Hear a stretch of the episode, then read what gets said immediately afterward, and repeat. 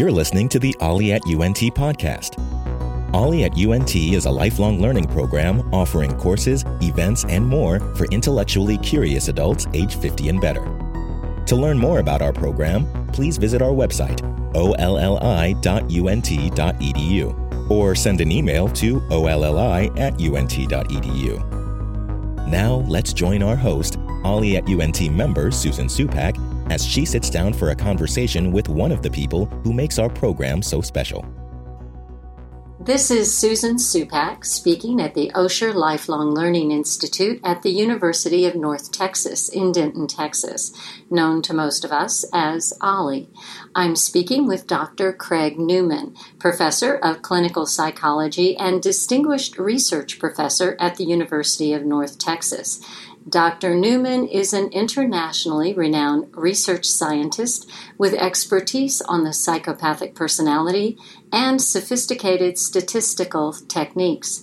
He was one of the experts consulted for the book on the Lindbergh kidnapping case, Cemetery John, by Robert Zorn. Dr. Neumann is also an Ollie faculty member, sharing his expertise and knowledge on various psychological topics. Welcome, Dr. Neumann. That is quite an impressive background. Thank you for your kind words, and it's uh, wonderful to be here this afternoon. Thank you. What is the focus of your current research at UNT? As you noted, I spent a lot of my time looking at psychopathic personality disorder. In fact, I spent a good bit of time with Wall Street journalists talking about the recent Las Vegas shooter. Interesting. And uh, whether he was a psychopath or not. So, unfortunately, we have these very nasty people in our world, and one of the things that I study is what leads to the development of psychopathic personality. What, for those individuals that are psychopathic, what is that associated with? And one of the things that's particularly associated with is violence uh, and aggression and hurtful behavior towards other people. So, in large part, I study the dark side of human nature. Mm, we're certainly seeing quite a bit of that lately. What is your background?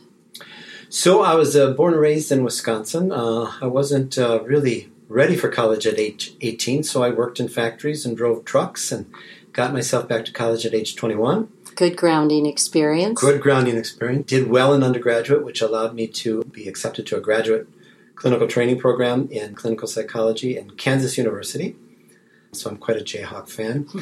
And did my internship at uh, University of Michigan Medical Center at the hmm. VA in Ann Arbor, Michigan since I was seeking to be an academic, I did a postdoc at Emory University in Georgia, Atlanta, Georgia, and been at UNT since 1997, going on my 21st year here, and love it here at UNT, and I love teaching the Ollie courses. Well, we're lucky to have you. We really are. Can you tell me what drew you to become an Ollie faculty member?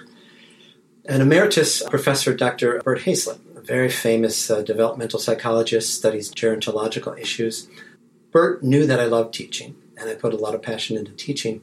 And Bert encouraged me to, back then it was called Emeritus College, and he encouraged me to do a class. And so I did to, to see what it was like. I, I believe it's important to give psychology away, to take all of my training, all that I've learned, and try and share that with people. So the first class that I gave, I really became hooked because you have an intelligent, attentive, motivated audience. You have people, you know, the Ollie attendees, you know, these are individuals who are accomplished, they've lived life, very cultured, sophisticated, and yet they want to continue to learn. And you really can't ask for a better audience than the people when they, they, they're motivated, they're intelligent, and, and, and, they're just excited by what you have to present. So I was hooked, and I, I teach Ollie courses regularly. Great. Well, your background certainly lends to a wide variety of topics for classes. What would you describe as your overall goal in your classes that you present with for Ollie? So what I try and do is is take a topic that can be initially somewhat complex. Depression might not seem like a complex topic, but it, but it actually is. It's there's multiple facets to why someone might be depressed.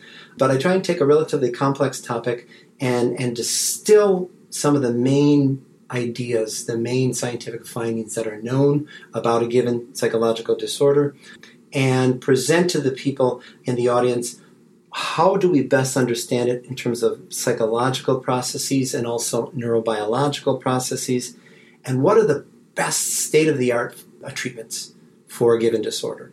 That's how I started, is presenting on various mental disorders and what are, what are mental disorders more generally I presented on. But then I realized that the other half of this topic are what are the positive sides of human potential. And so most recently I've started to uh, lecture on mindfulness and what that is and, and again what its psychological basis is and what its neurobiological basis is. Having taken that class and enjoyed it immensely, I found that you did a remarkable job of taking a vast amount of empirical scientific research and and putting it into very easy concepts to understand about how it can affect a person in their everyday life, health, psychological being, mental state, all kinds of things. Yeah, and that's the most exciting thing about teaching, Ollie, is you're I'm trying to take a topic and distill it down at a level that, you know, not dumb it down by any means, because I have a very intelligent audience often, but to, to present it in a way that it's not full of technical jargon, not full of numbers. I do like to show graphs because I convey a lot of information with graphs, but to convey the scientific findings, the meaning, the interpretation in a way that you can you can take it home and use it. It's so much more valuable, even looking at the graphs and hearing the numbers in the research, than someone just saying, do this, it's good for you. Meditate, it's good for you. Eat your vegetables, you'll be better.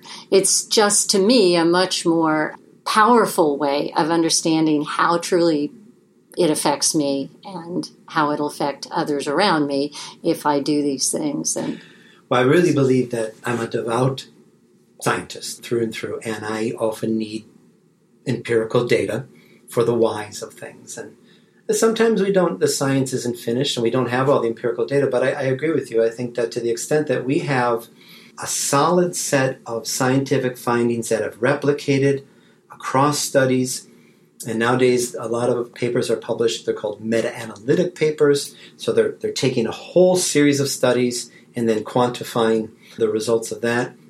And that allows us to get a very clear signal that we sort of take out the noise, take out the nuances, but we get a very clear signal in terms of what do the findings mean. I think it adds confidence that the results are, are valid, but I also believe in society that part of the way we advance is through education, through knowledge, and through scientific literacy. And so I also try and talk about the scientific method, which can be a very boring topic, perhaps. So my students start to go to sleep. I hope not, but that I can also convey the methods, the tools, the means by which the science is done. And I believe that that's very important for science too. We need to be able to digest scientific findings as a general community and understand what's being done. That's so true. And as you said, your your last class on a happier, longer life through mindfulness and understanding its effects in neurobiology and psychology was a shift from your research on people who are misbehaving, treating others badly, that sort of thing. I think of that shift in your teaching this sort of class on mindfulness, along with many of the classes that I've seen online and, and in various other places at different universities on what I guess you would have to describe as the science of happiness. Do you see research going that way and information perhaps coming out in that direction? Yes, I do. And I completely agree that the, this sort of science of happiness is, is a very important trend in science.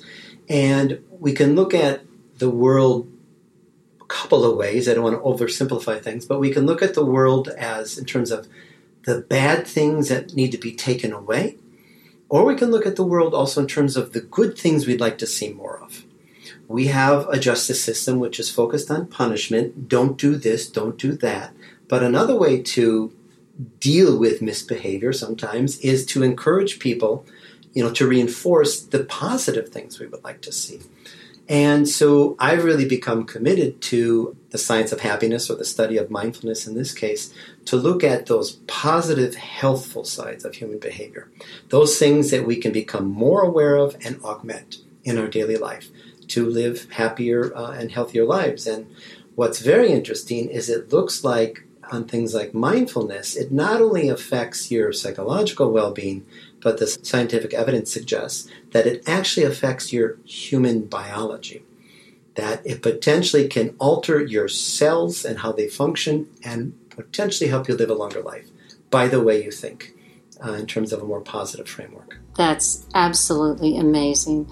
Thank you, Dr. Neumann, for an interesting and informative interview. I appreciate it very much. Thank you for inviting me.